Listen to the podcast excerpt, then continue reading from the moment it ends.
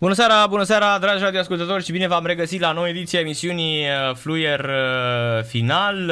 De asemenea, la această oră se joacă F C U Craiova, Craiova lui Mititeru, întâlnește Academica Clinceni. Deja este unu la unu în minutul treizeci și cinci al partidei.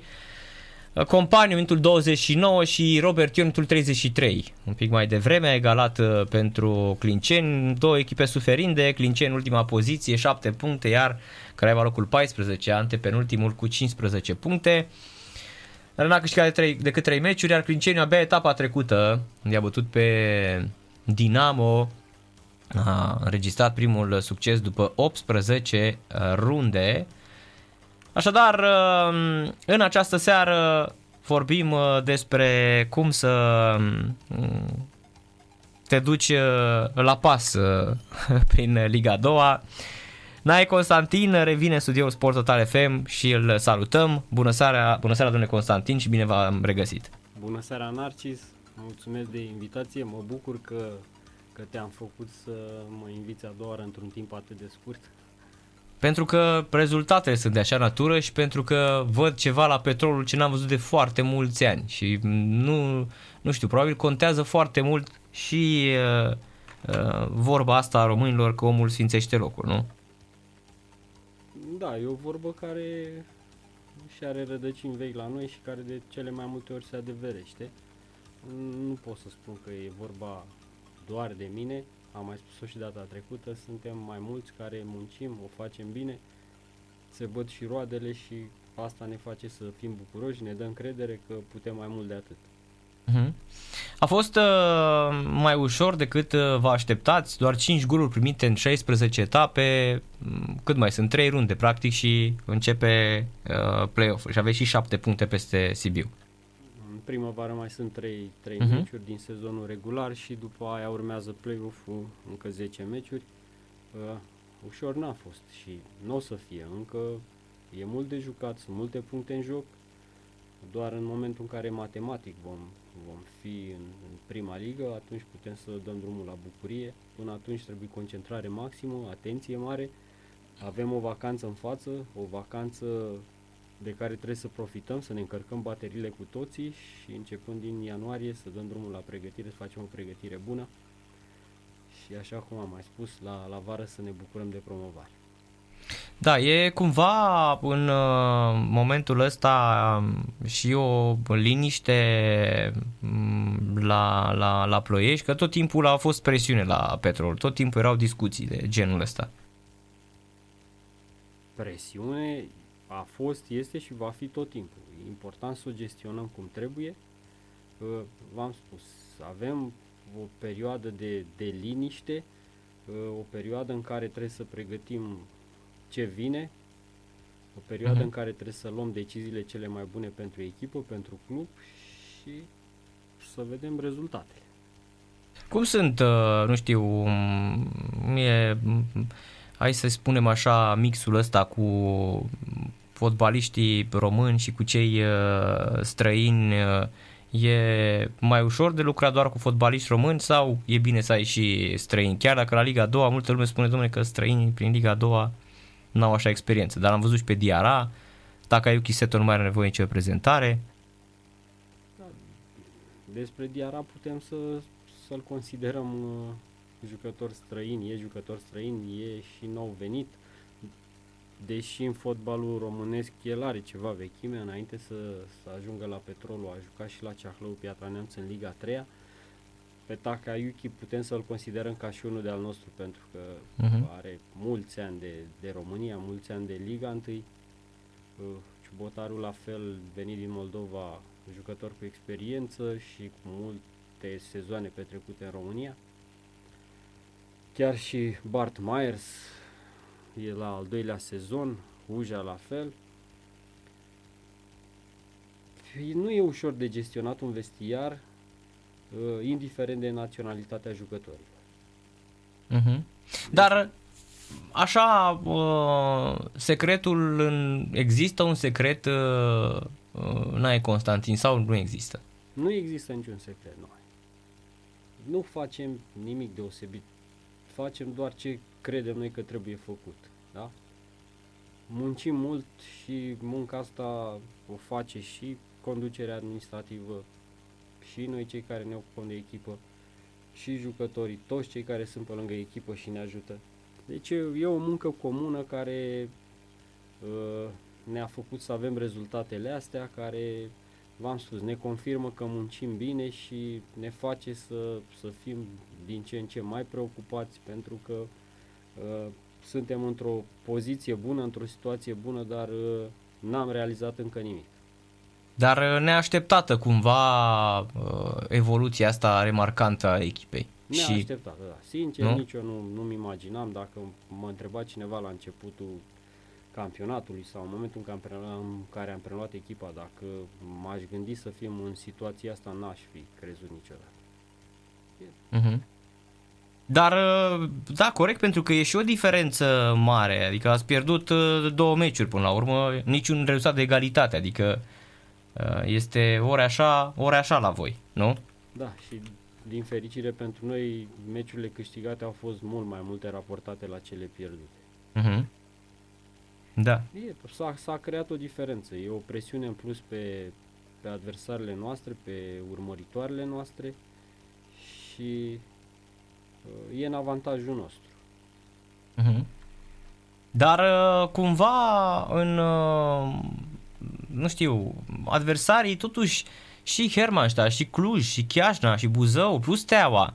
Adică nu ați avut să spunem, dom'le, uite, a fost un an în care, ok, au promovat trei echipe, Mioveni, Rapid și uh, Craiova. Dar au venit altele care s-au întărit și care vor să promoveze și totuși a fost uh, o luptă dominată de, de Petrolul.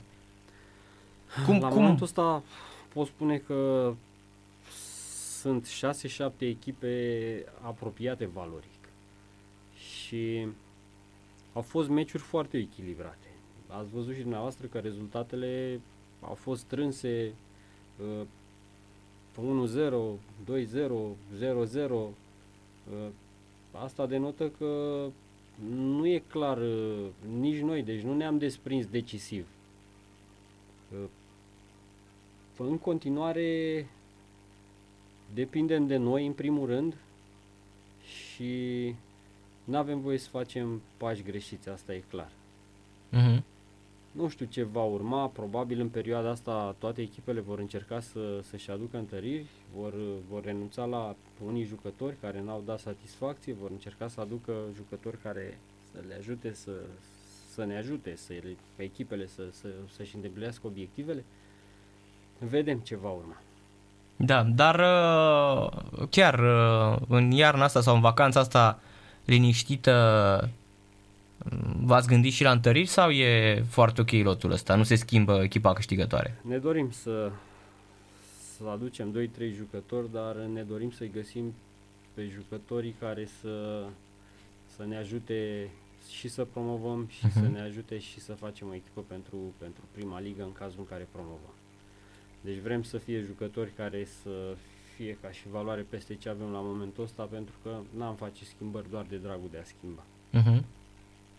Am înțeles. Deci nu e nimic, uh, hai să spunem așa, uh, să spui, domnule, nu, nu aducem pe nimeni în momentul de față, echipa este foarte, foarte bună și mai, mai trebuie. Dacă, dacă reușim să găsim jucători peste ce avem noi, cu siguranță o să încercăm să-i transferăm la... la Petrol. Dacă nu, rămânem cu jucătorii care am avut, pentru că sunt jucători care deja știu metodele noastre de lucru, ne-am acomodat unii cu alții, deci nu schimbăm doar de dragul de a schimba. Sunt condiții grele de, nu știu, sau care sunt condițiile în momentul de față la Ploiești, deși beneficiați de un stadion foarte, foarte bun, dar pregătirea cum se face la, la Ploiești? Acolo întâmpinăm ceva probleme, sau am întâmpinat, pentru că vremea s-a stricat, terenurile de antrenament nu sunt chiar, chiar atât de, de bune, uh, unde am mai putea să mergem din cauza vremii mai suntem refuzați pentru că nu vrea nimeni nici chiar contra cost să strice terenul. Asta ar fi, cred că, cea mai mare problemă care o are Petrolul la momentul ăsta, pentru că nu are o bază ei, nu are un teren de antrenament bun, pentru că avem un teren de antrenament, dar dacă am făcut destul de des anul ăsta, s-a, s-a mai stricat. și asta ar fi cea mai mare problemă. În rest, între timp s-au rezolvat și cu mărți și palmares. Am înțeles că și finanțarea în mare proporție asigurată pentru tot, tot anul și practic suntem plătiți la zi. Ar mai fi doar prima pentru ultimul meci, care sunt sigur că în câteva zile o să ne intre în cont. Deci condițiile sunt bune. Ce, ce mi-aș dori eu, ce, ce ne-am dorit noi ar fi terenurile de antrenament mult mai bune decât cele pe care ne, ne-am pregătit în toamnă. Uh-huh. Deci asta este singura, singurul, mai să zicem, singurul inconvenient de la Ploiești, de la Petrolul. Da, și cred că e mai mult general așa, sunt puține echipe care au și condiții de antrenament bune. Uh-huh. Ne bucurăm de, de un stadion bun, de un gazon bun care a rezistat în ciuda vremii și, și ne-a ajutat să facem un meci bun cu, cu Clujul. Da, apropo de, apropo de nivelul Ligii a doua, cum ți se pare, Nae Constantin, Liga a doua față de meciurile din Liga întâi? Așa, din ce ai văzut, din ce ai observat. Și nu, ne-a, nu te întreb neapărat că a fost fotbalist de bază în, în Liga unu. Nu, cum arată acum, de exemplu? Eu cred că nivelul nu e, nu e foarte, foarte mare la Liga unu raportat la Liga doi. Și aici mă refer la echipele care se bat la locurile fruntașe, pentru că sunt și echipe care se vor lupta pentru evitarea retrogradării și care nu se ridică la nivelul primelor șase șapte echipe. Noi în perioada asta, când se întrerupe campionatul pentru meciurile echipei naționale, se întrerupe și la Liga a doua și am jucat în două rânduri cu, cu echipe de Liga unu. Un meci cu Dinamo pierdut cu trei la doi, un meci cu Chindia pierdut cu patru la unu. Uh-huh. Fiecare antrenor are strategia lui. Eu am preferat în meci cu Dinamo să fac din tot lotul care l-am avut două echipe echilibrate. Dinamo a jucat șaizeci de minute cu ce avea mai bun la momentul ăla și pot să spun că ne-am ridicat, ne-a ridicat la nivelul lor fără, fără nici cea mai mică lipsă de modestie, ca să spun așa. În meciul cu Chindia, care l-am pierdut, pe care l-am pierdut patru la unu, la fel au fost strategii. Noi am început cu două echipe echilibrate la fel. În prima parte Chindia a intrat cu echipa de rezerve, în ultimele patruzeci și cinci de minute a intrat cu prima echipă și pregătea următoarea etapă. În prima repriză am câștigat unu zero și am dominat jocul, în repriza a doua ne-au bătut ei practic patru zero, dar noi am avut la momentul ăla mulți copii în teren. Și de asta spun, eu i-am simțit, am simțit Liga unu și în meciul de cupă cu Craiova, în care n-a fost mare diferență și noi n-am putut să aliniem cel mai bun unsprezece. Consider că nivelul la Liga doi este foarte bun și că uh, echipele care vor da baraj uh, anul viitor vor avea șanse mari să învingă echipele din Liga unu. Așa cum a fost și cu Mioveniul, nu? Da. Da, spun întrebarea asta pentru că zicea chiar Miță Iosif ieri la conferință, domne, nu știu ce pretenții, de ce pretenții atât de mari, pentru că sunt, sunt totuși nou promovate și e greu atunci când vii din Liga a doua să, te, nu știu, să ai așteptări să iei echipa titlul, așa cum s-a întâmplat Rapid, care acum a ieșit și din zona locurilor de, de play-off, momentan, până la etapa aceasta. Și Chiar, chiar vreau să te întreb dacă e greu de gestionat așa în momentul în care faci trecerea asta de la uh, nou promovată la o echipă de, de Liga unu. N-aș putea să vorbesc, că n-am fost încă în situația asta. Uh-huh. Cu asta cred că am putea să discutăm la, la anul pe timpul ăsta. Uh-huh. La anul pe timpul ăsta. E clar că nu e ușor. Pentru că... că în momentul în care joci cu echipe care își propun să câștige campionatul în Liga unu, în care se investesc bani, care au bugete mari, care își permit să aducă jucători cu salarii mari, se face o diferență, da? Diferența asta poate fi combătută printr-o dăruire, printr-o mobilizare. Uh-huh. Eu am citit așa și am mai, au fost făcute niște statistici și fotbalul e cam singurul sport de echipă în care se întâmplă destul de des ca o echipă care nu e favorită să învingă o, o favorită. Dacă luăm alte sporturi de echipă, handbal, basket, volei, sunt mai rare cazurile. Rugby, care acolo e clar, adică rar se întâmplă să vezi vreo surpriză. Da. Mm-hmm. Da, în fotbal, în oricând se poate întâmpla ceva. Da, o fi vreo explicație sau e doar, nu știu, în fin, depinde de zi aici?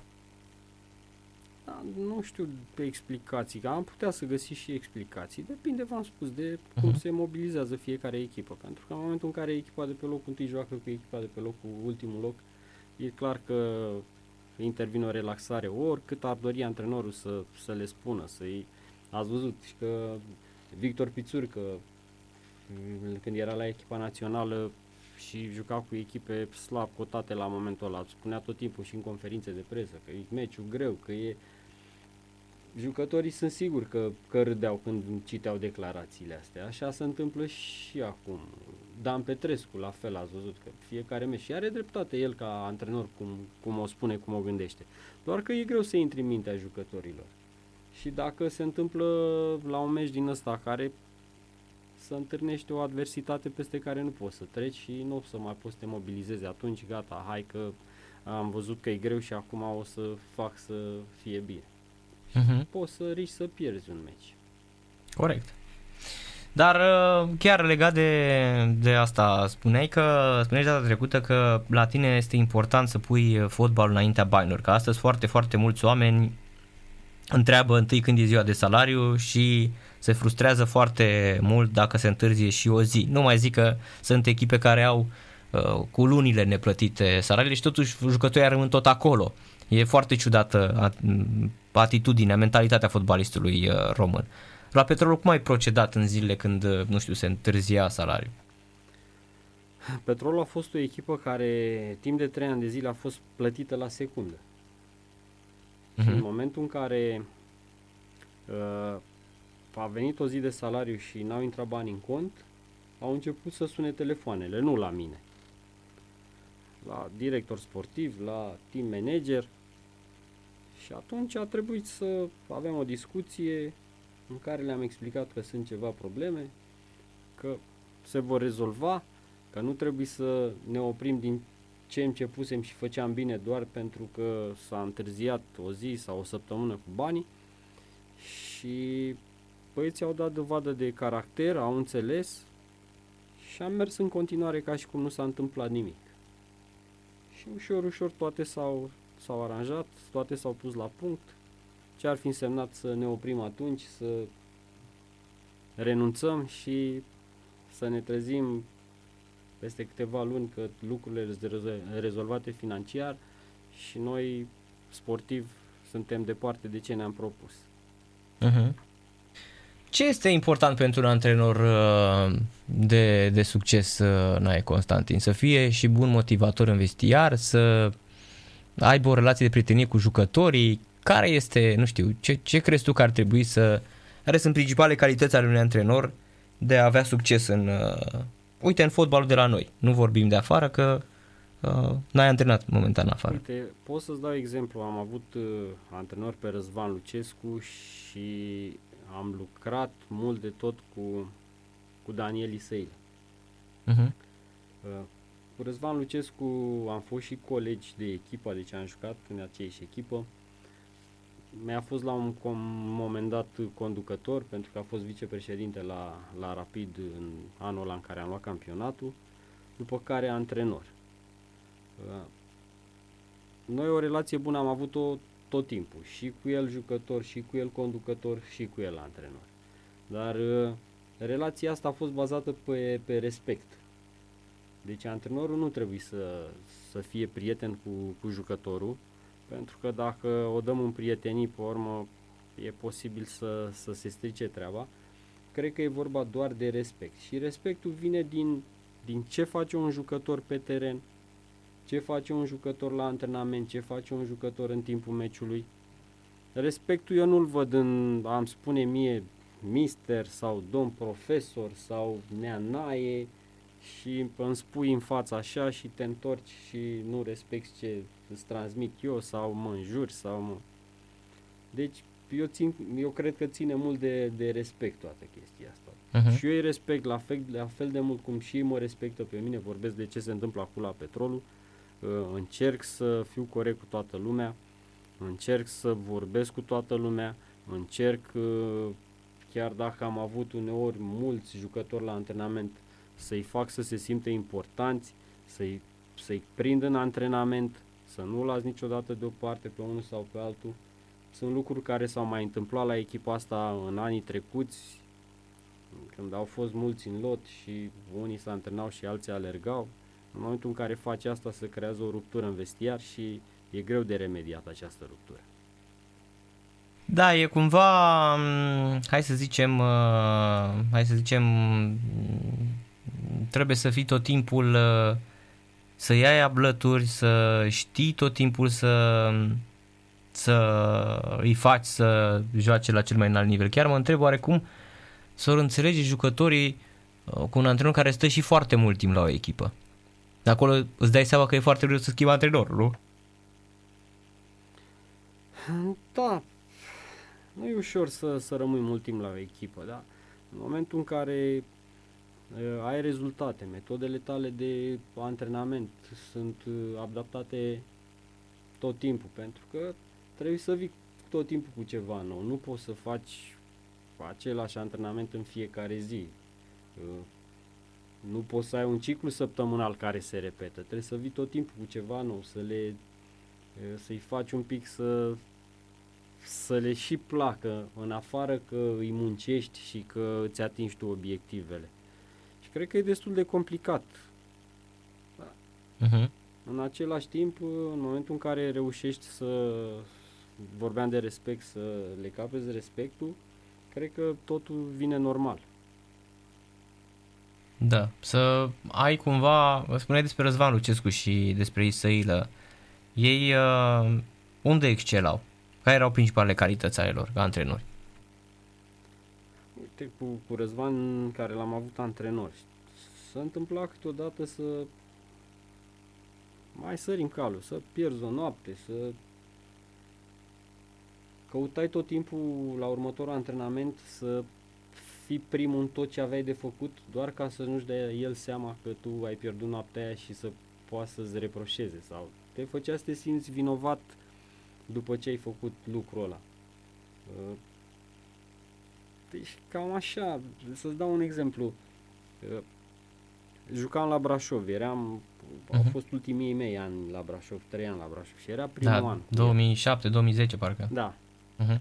Și obișnuia, de fapt acolo a început să facă, în prima zi a ciclului săptămânal, făcea cel mai greu antrenament, era antrenamentul de rezistență.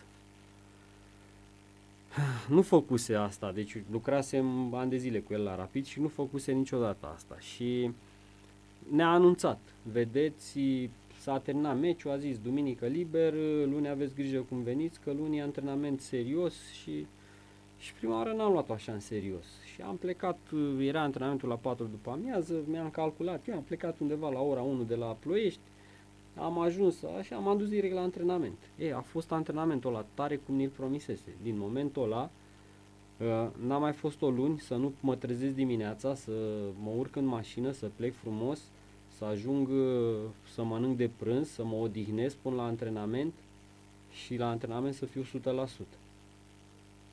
Uh-huh. Deci asta, Răzvan excelea și Isa e bun de tot pe motivare. Deci v-am spus, Isă, cel puțin când a fost cu el la lot acum două mii optsprezece, m-a surprins mult, mult de tot. Adică îl știam, ia, dar cum putea să motiveze echipa și jucătorii și tot ce făcea pe, pe chestia asta motivațională la, la nivel înalt. Și apoi a mers în Arabia Saudită, unde e greu să...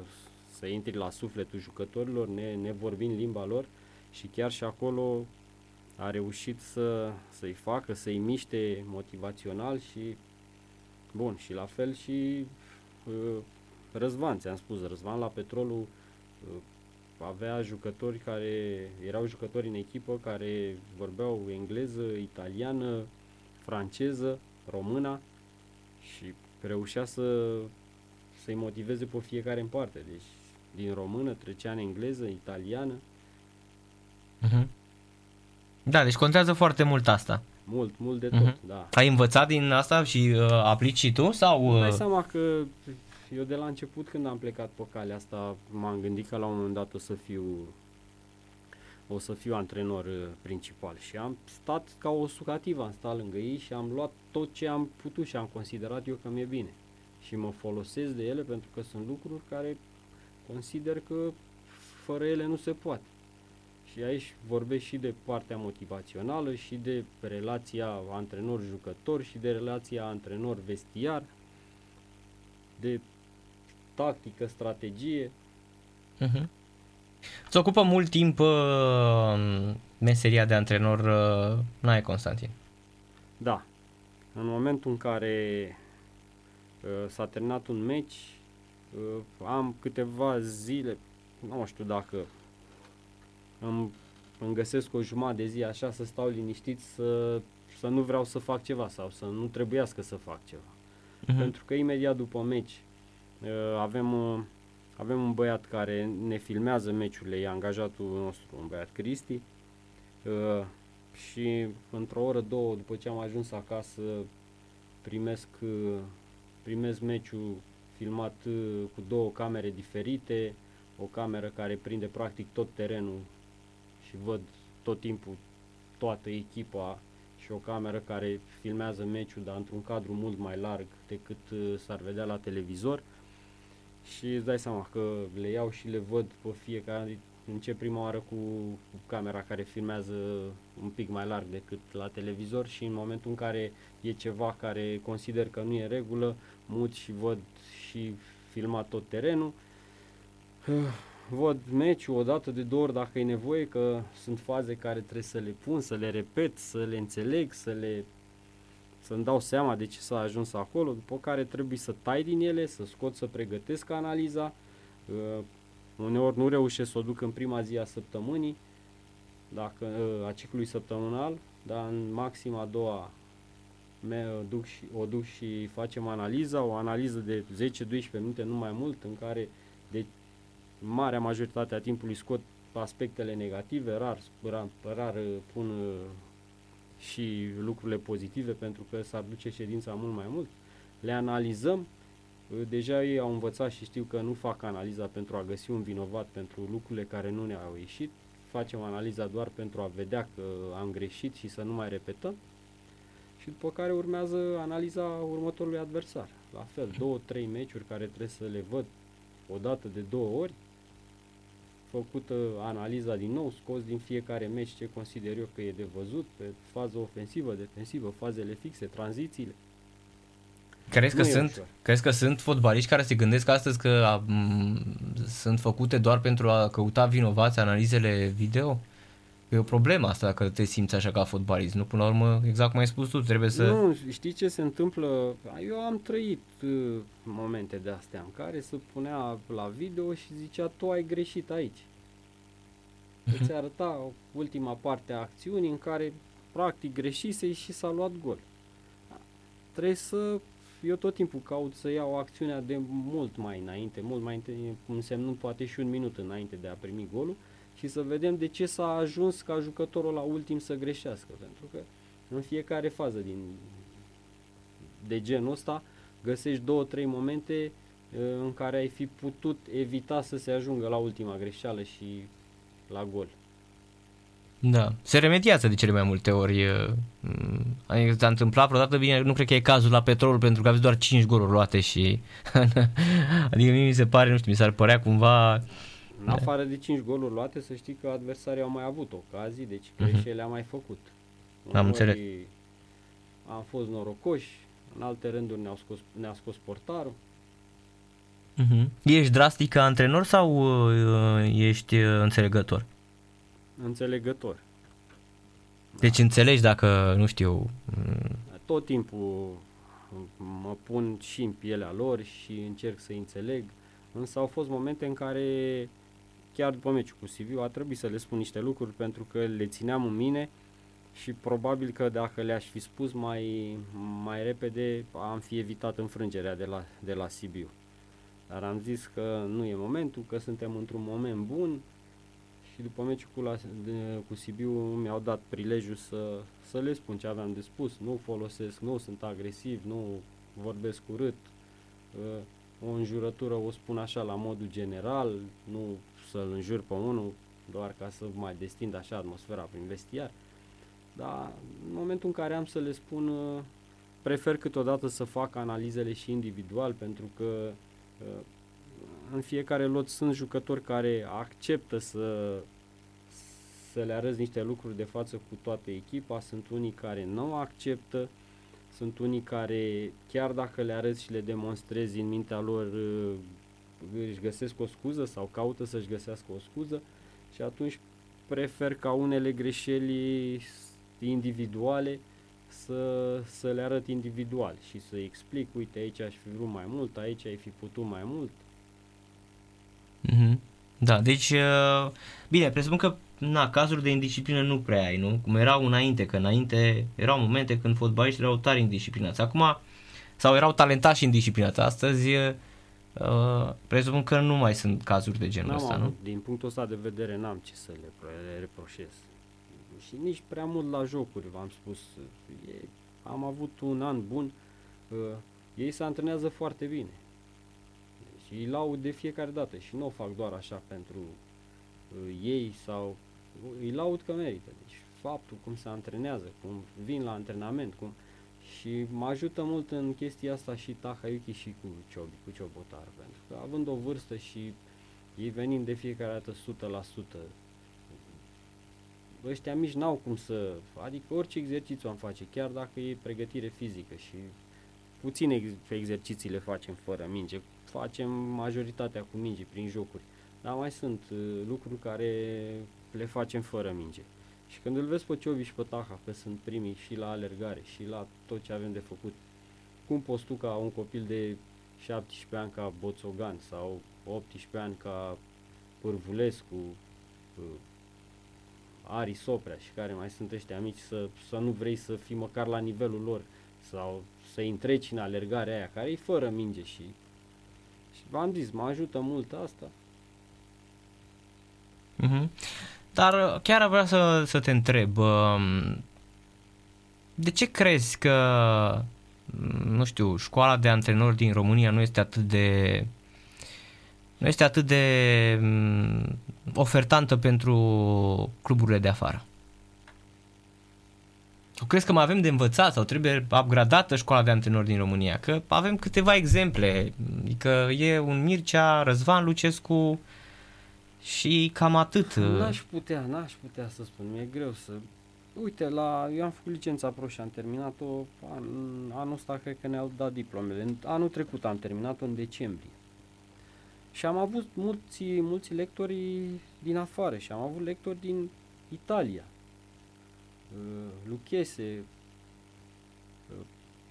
are site-ul alenatore punct net, e site-ul lui, deci omul super documentat și super și ne-a ținut multe lecții. Uh-huh. E, crede-mă că în, în lecțiile alea și erau luate antrenamente de la echipe de prima ligă din Italia, care joacă acum cu De Zerbi, antrenor, cu...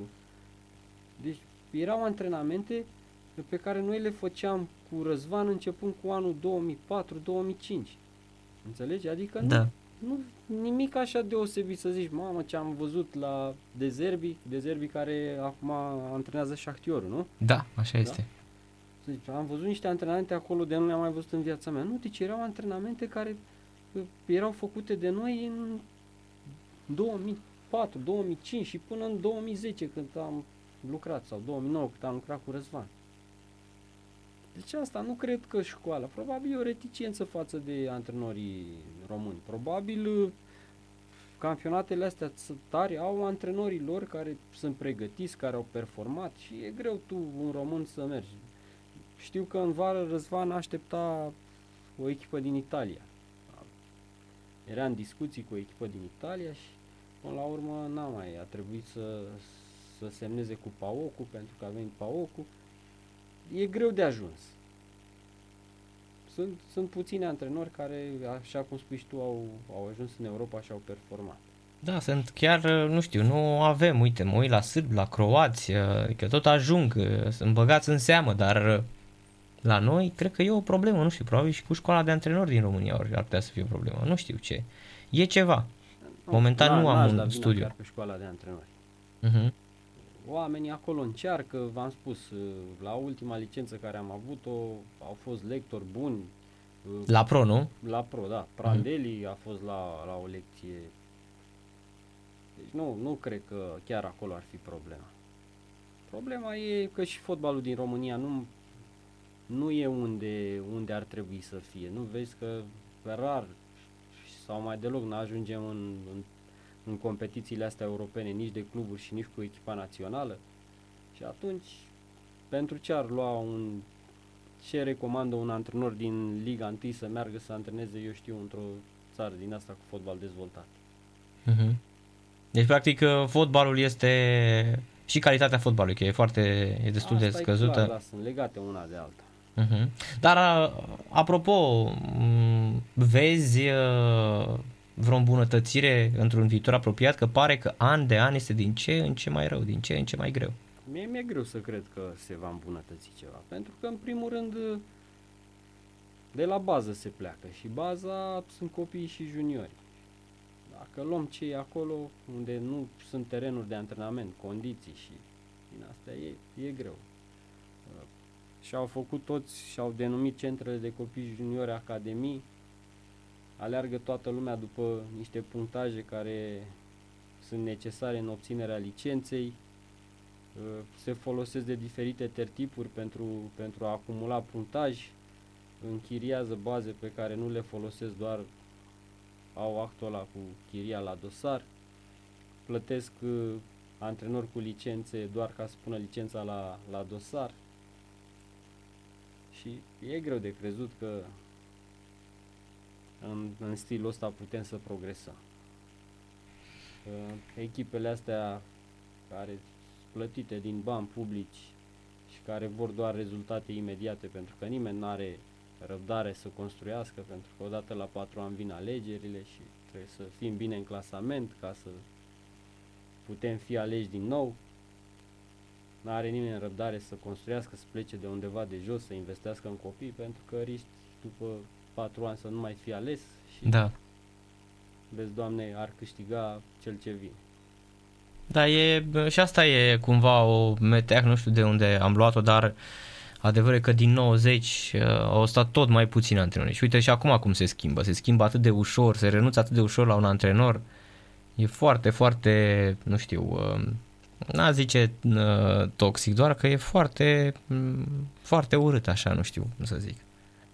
E o greșeală. Pe care le trăim, nu avem ce să facem prea mult. Cred că discutam și data trecută cu insolvențe și uh-huh. cu da. Iară o mare o mare păcăleală pentru fotbal, pentru fotbaliști, pentru antrenori. Nu e posibil să nu, ia și tu, adică nu știu, poate îți stă la îndemână să, să vezi undeva în ce campionate mai sunt echipe care joacă în prima, a doua, a treia ligă și sunt în insolvență. Nu există, că te trimit la amatori să-ți rezolvi problemele asta și apoi să, să joci. Nu? Aduci jucători cu speranța că îți îndeplinești un obiectiv și în momentul în care nu ți l-ai îndeplinit, intri în insolvență ca să nu mai plătești. Și, din păcate, cei cel mai mult au de suferit jucătorii români, antrenorii români, pentru că străinul uh, are de partea lui regulamentul FIFA, UEFA, merge imediat, își bagă memoriu, reziliază unilateral dacă nu-i plătit, merge la altă echipă, în schimb românul trebuie să stea, să ajungă la comisii, să-l amâne o dată, de două, de trei, de cinci, de nouă, de câte ori poate conducătorul echipei lui să, să amâne, pentru că așa e regulamentul făcut și te trezești că stai cu lunile neplătit, trăiești din împrumuturi, trăiești din banii părinților. Da, și situația e tot mai, cum să zicem, tot mai disperată, nu? Sunt banii ăștia din televiziuni la, la Liga unu, care nu sunt puțini. Uh-huh. Cred că ar, fi, ar trebui să fie redirecționați direct spre, spre fotbaliști, pentru că vrem sau nu vrem, ei sunt actorii principali. Fără da, ei, corect. Fără ei n-ar fi fotbal. Nu poate nici arbitru să joace fotbal, nici suporterul fără echipă. Da. Ar fi o soluție mai bună, Nae Constantin, să apelăm, nu știu, să apelăm doar la fotbaliști români, să limităm numărul de, de străini? Asta nu cred că e posibil, pentru că suntem în Uniunea Europeană și sunt niște reguli, adică nu cred că poate fotbalul din România să, să schimbe ce e în Europa. Păi da, dar poți să spui, domne, uite, vrem, nu știu, fotbaliști de... Poți să pui niște reguli să să oprești, cred. Adică nu a. cred că să oprește cineva nu să zică că n-ai voie. Și cu fotbaliști români și cu fotbaliști străini, ideal ar fi să, să existe o finanțare adevărată, un buget care să fie declarat de la început și susținut, și în felul ăsta toată lumea să aibă siguranța că va munci și va fi plătit, și spun că și românul și străinul ar trage mult mai mult. Mai mult. Mm-hmm. Dar deci asta ar fi în primul rând. Ce ar fi vorba de bani, stabilitatea financiară să fie prima, nu? Eu acolo văd. Uh-huh. Stabilitate financiară. Odată cu stabilitatea financiară vin și celelalte lucruri, adică condiții de antrenament, terenuri de antrenament. În momentul în care ai bani să plătești, poți să... Și trebuie investit în, în, în copii și în juniori. Asta trebuie făcut. Mult de acolo trebuie plecat. Trebuie ajutat să crească. Vorbeam și cu tine mai devreme, copiii din, din ziua de azi se limitează doar la a merge la antrenament, ăsta e tot fotbalul care îl fac și e puțin, și dacă nu le oferi condiții bune și în timpul ăsta scurt să, să investi cât mai multe lucruri, te trezești că ajungi la sfârșit de juniorat și ori să lasă, ori dintr-o generație întreagă, dacă ajunge unul să, să joace la Liga unu, trebuie să fii satisfăcut ca antrenor. Contează foarte mult. Da, contează foarte mult să știi să-ți fie greu până la urmă, să simți greul, că dacă nu simți greu și totul și dai de greu și îl refuzi, nu mai accepti, spui că din, deja nu mai pot să fac față, atunci e o mare problemă, nu? Da, pe, pe vremea mea când eram copil, fotbalul era un sport pentru copii fără posibilități, mai amărâți așa. Mergea toată lumea la sport, pentru că nu trebuia mare lucru. Minge găseai acolo, echipament îți dădea, mai găseai și cât o pereche de ghete la cizmarul echipei care le mai cârpea el și așa. Acum, la fotbal merg, în mare majoritate, merg doar copiii care uh, au, părinților au posibilitatea să-i, să-i susțină, să-i, să-i ajute, pentru că s-au făcut școli de fotbal, dar toate sunt cu bani, trebuie plătite. De cele mai multe ori trebuie plătită și chiria terenului unde te antrenezi. Nu mai vorbesc de ghete, echipament, cantonamente și tot ce ține. Și unul din ăsta, ce spui tu, care ar fi dispus să facă sacrificii, un copil mai, mai modest financiar, dintr-o familie mai... mai fără posibilități financiare mari, e greu să, să facă fotbal. Da, deci cred că aici e și marea vină la părinților, că îi protejează, îi duc cu mașina chiar și cinci sute de metri, dacă e tot cu mașina, vin, îi duc, îi aduc, nu știu. Așa eu... consideră părintele că e bine copilului lui, da. În momentul în care o să tragă linie, da, oare de ce? Că nu e așa, și în momentul în care o să tragă linie, nu prea mai are ce să facă. Da, de ce am devenit noi așa de comozi? Că noi eram, nu știu, lăsai copilul, nu veneau, păi ai mei n-au venit niciodată să mă vadă la antrenament. Niciodată. Nici la asta, meciuri, la nimic, nimic. Asta nu pot să, să spun de ce am devenit noi așa. Cred că fiecare vrea pentru copilul lui să-i fie mai bine și binele ăsta uneori poate să-i facă rău. Mult rău. Da. Da, îl afectează în sensul negativ al performanței. De exemplu, vorbim de sport, de fotbal, na, acum. Dar nu vorbim de toate domeniile, dar la fotbal e clar că îl afectează. Nu? Cu siguranță. Dar chiar la copii și juniori așa te-ai uitat, ai fost așa la meciuri să vezi cam cum arată astăzi fotbalul la nivel juvenil, știu, pe la Petrolul de exemplu.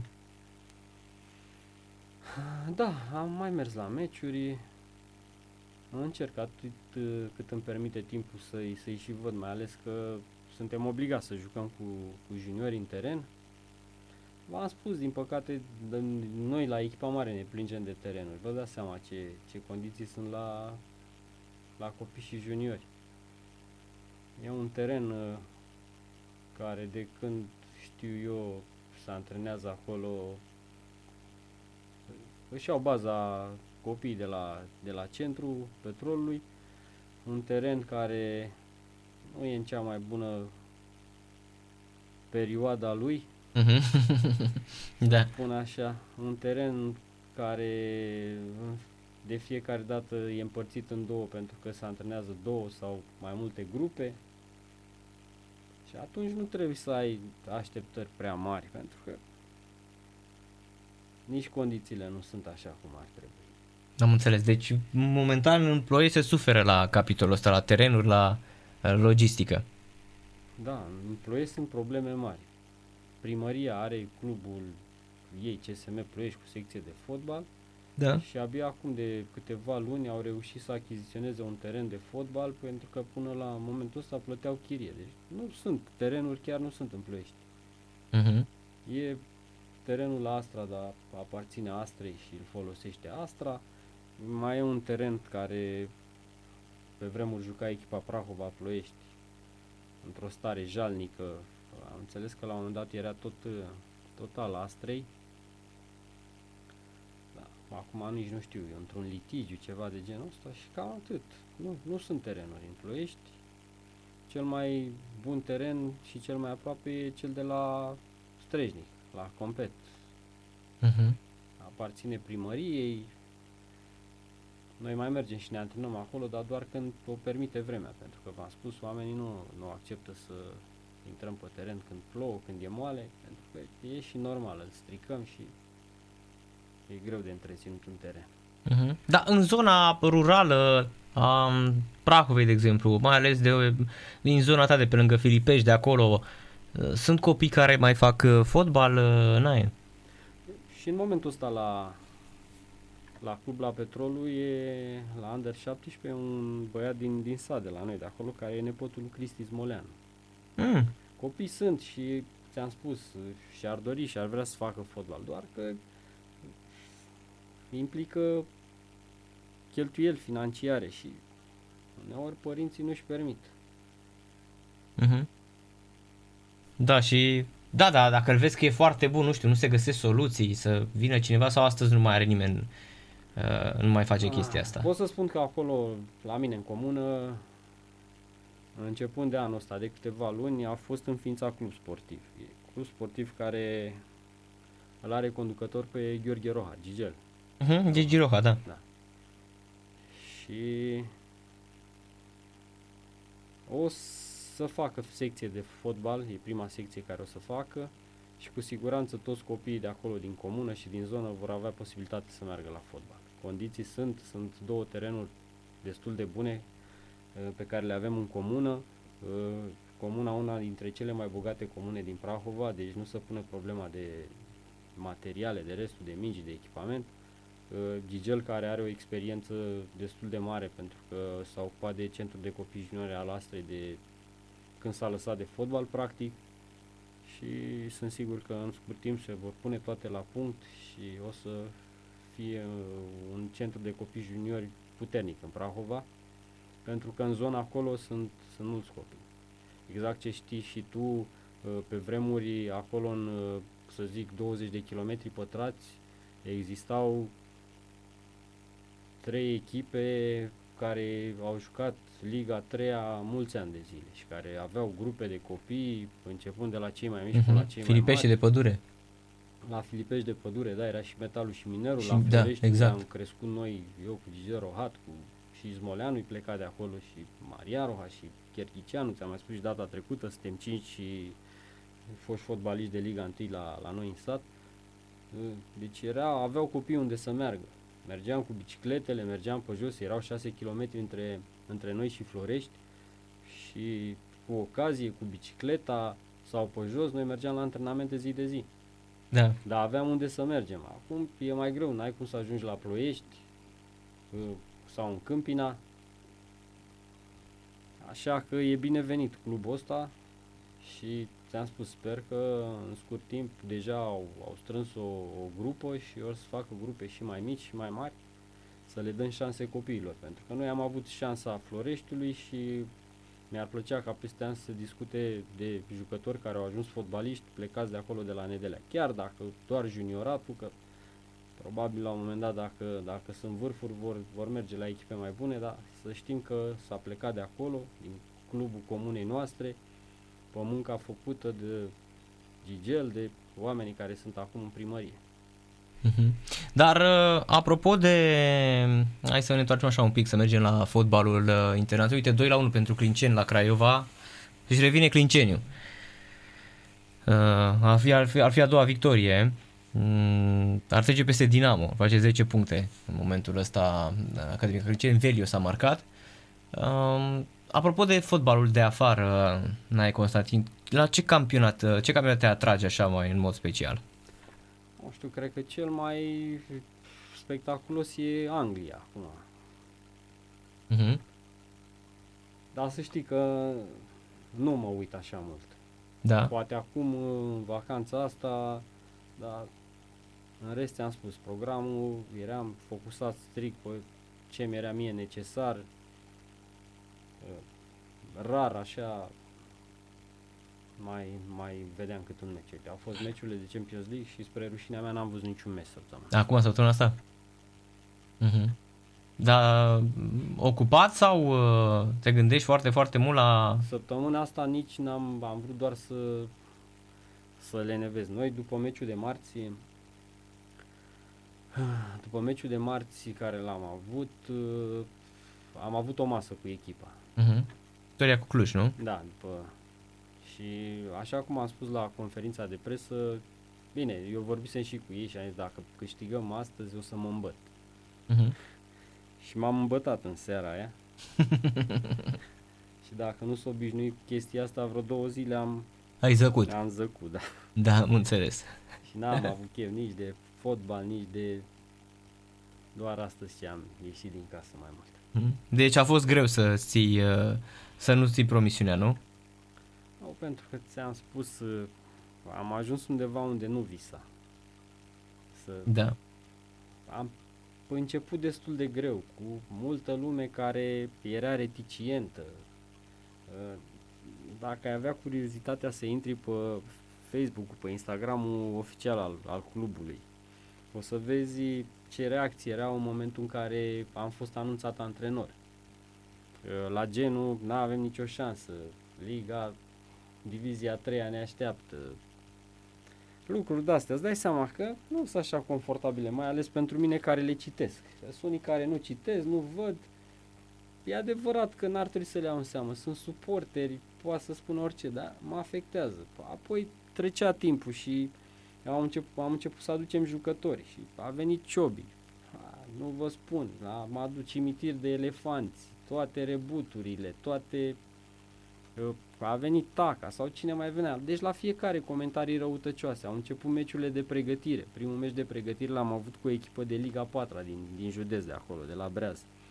Și am câștigat greu cu unu zero. Noi eram la început, v-am spus, eu meciurile de pregătire în afară de ultimele două în care încerc să...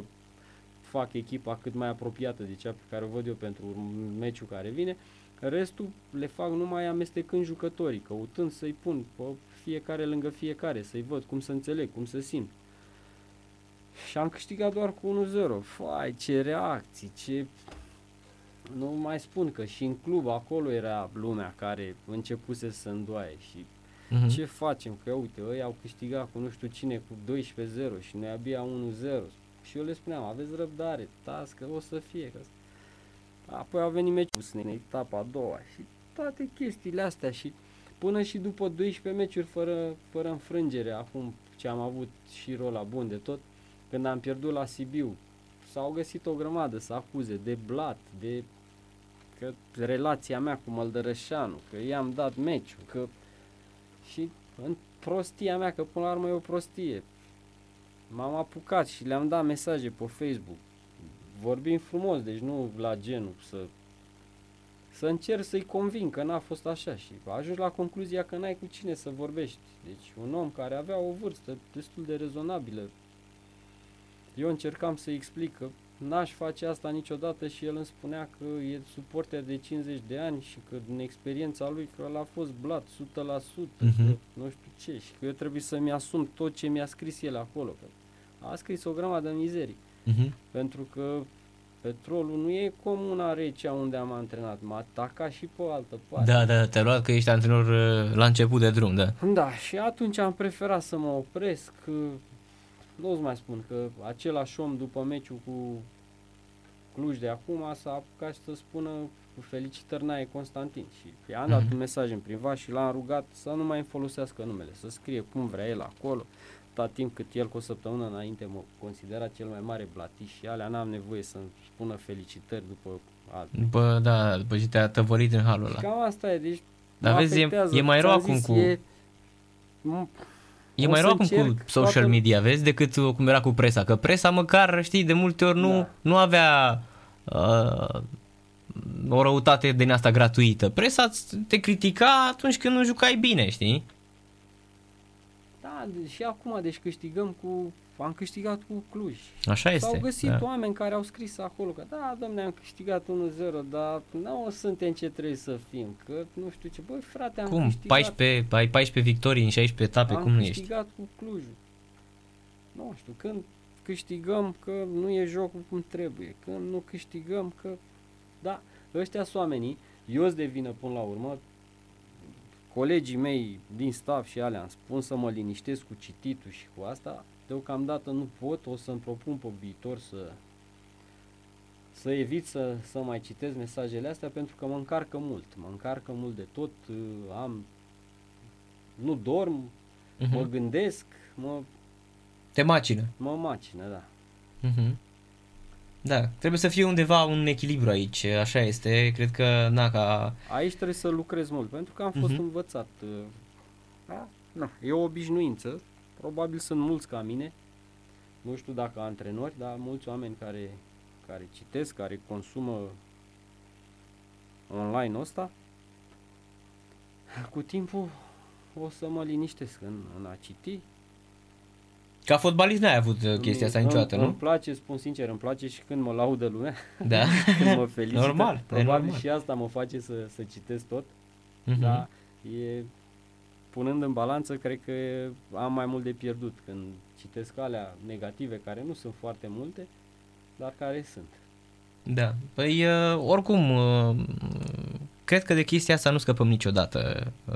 Tot timpul vor exista discuții și de o parte și de cealaltă. Adică nu, eu nu cred că va veni vreodată, nu știu, cineva să spună, domne, pe mine m-a lăudat toată lumea toată viața. Nu, nu există da, așa nu ceva. Nu există, nu. Așa da, este. Clar. Nu eu există. Nu asum, uh-huh. Eu supărat pe mine că citesc, ei sunt suporte, până la urmă au și ei dreptate, poate să o vadă cum, cum vor ei.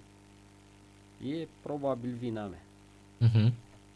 Ce-ți dorești de la două mii douăzeci și doi, Nae Constantin? Un singur lucru, să fim sănătoși. Asta e, că în rest vin toate, nu? Dacă muncim, la un moment dat o să primim și roadele muncii noastre.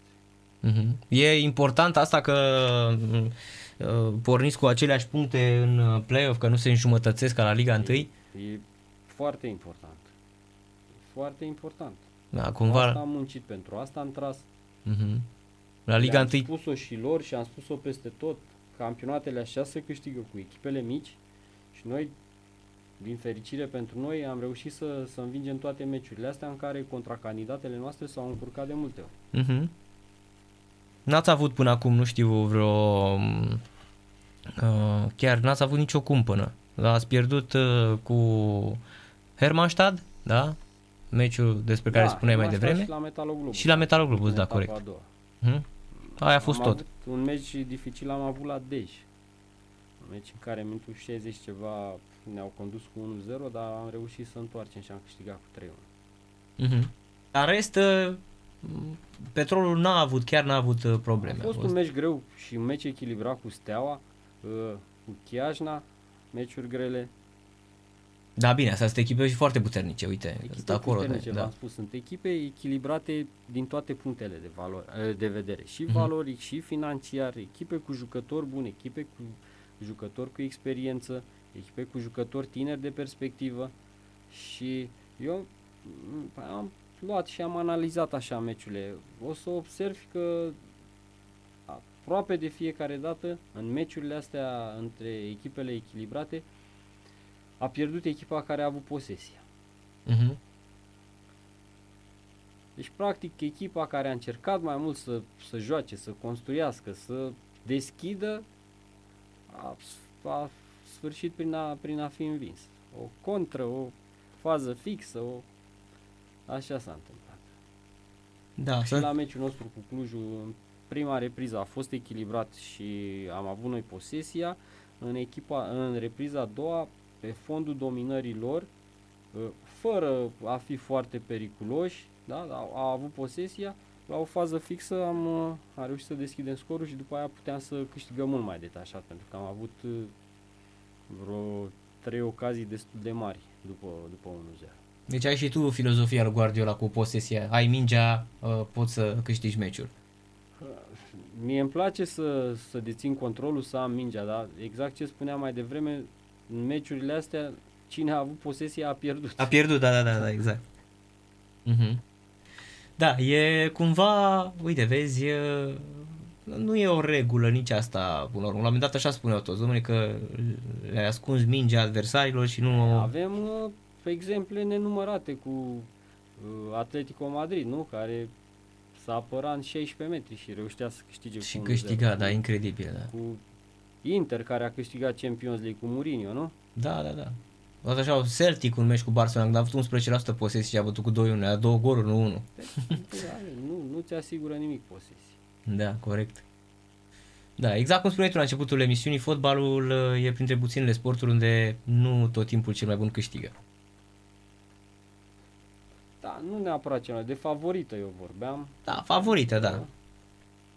Chiar dacă corect. Ești favorită, nu înseamnă că ești și cea mai bună în meciul ăla. Mm-hmm, corect. Nae Constantin, mulțumesc mult de tot pentru prezența la radio la Sport Total F M. Narcis, eu îți mulțumesc pentru invitație. Și ce să zic, decât multă sănătate, să... îți doresc sărbători fericite și un an așa cum ți-l dorești, cum ai spus tu, cu multă sănătate, că puterea de muncă o ai și lucrurile astea s-au văzut de fiecare dată, adică se văd în rezultate până la urmă. Mulțumesc mult, sărbători fericite și să ne vedem sănătoși, să ne auzim sănătoși. Seara plăcută îți doresc și, și numai bine, Nae. Sănătate. A fost Nae.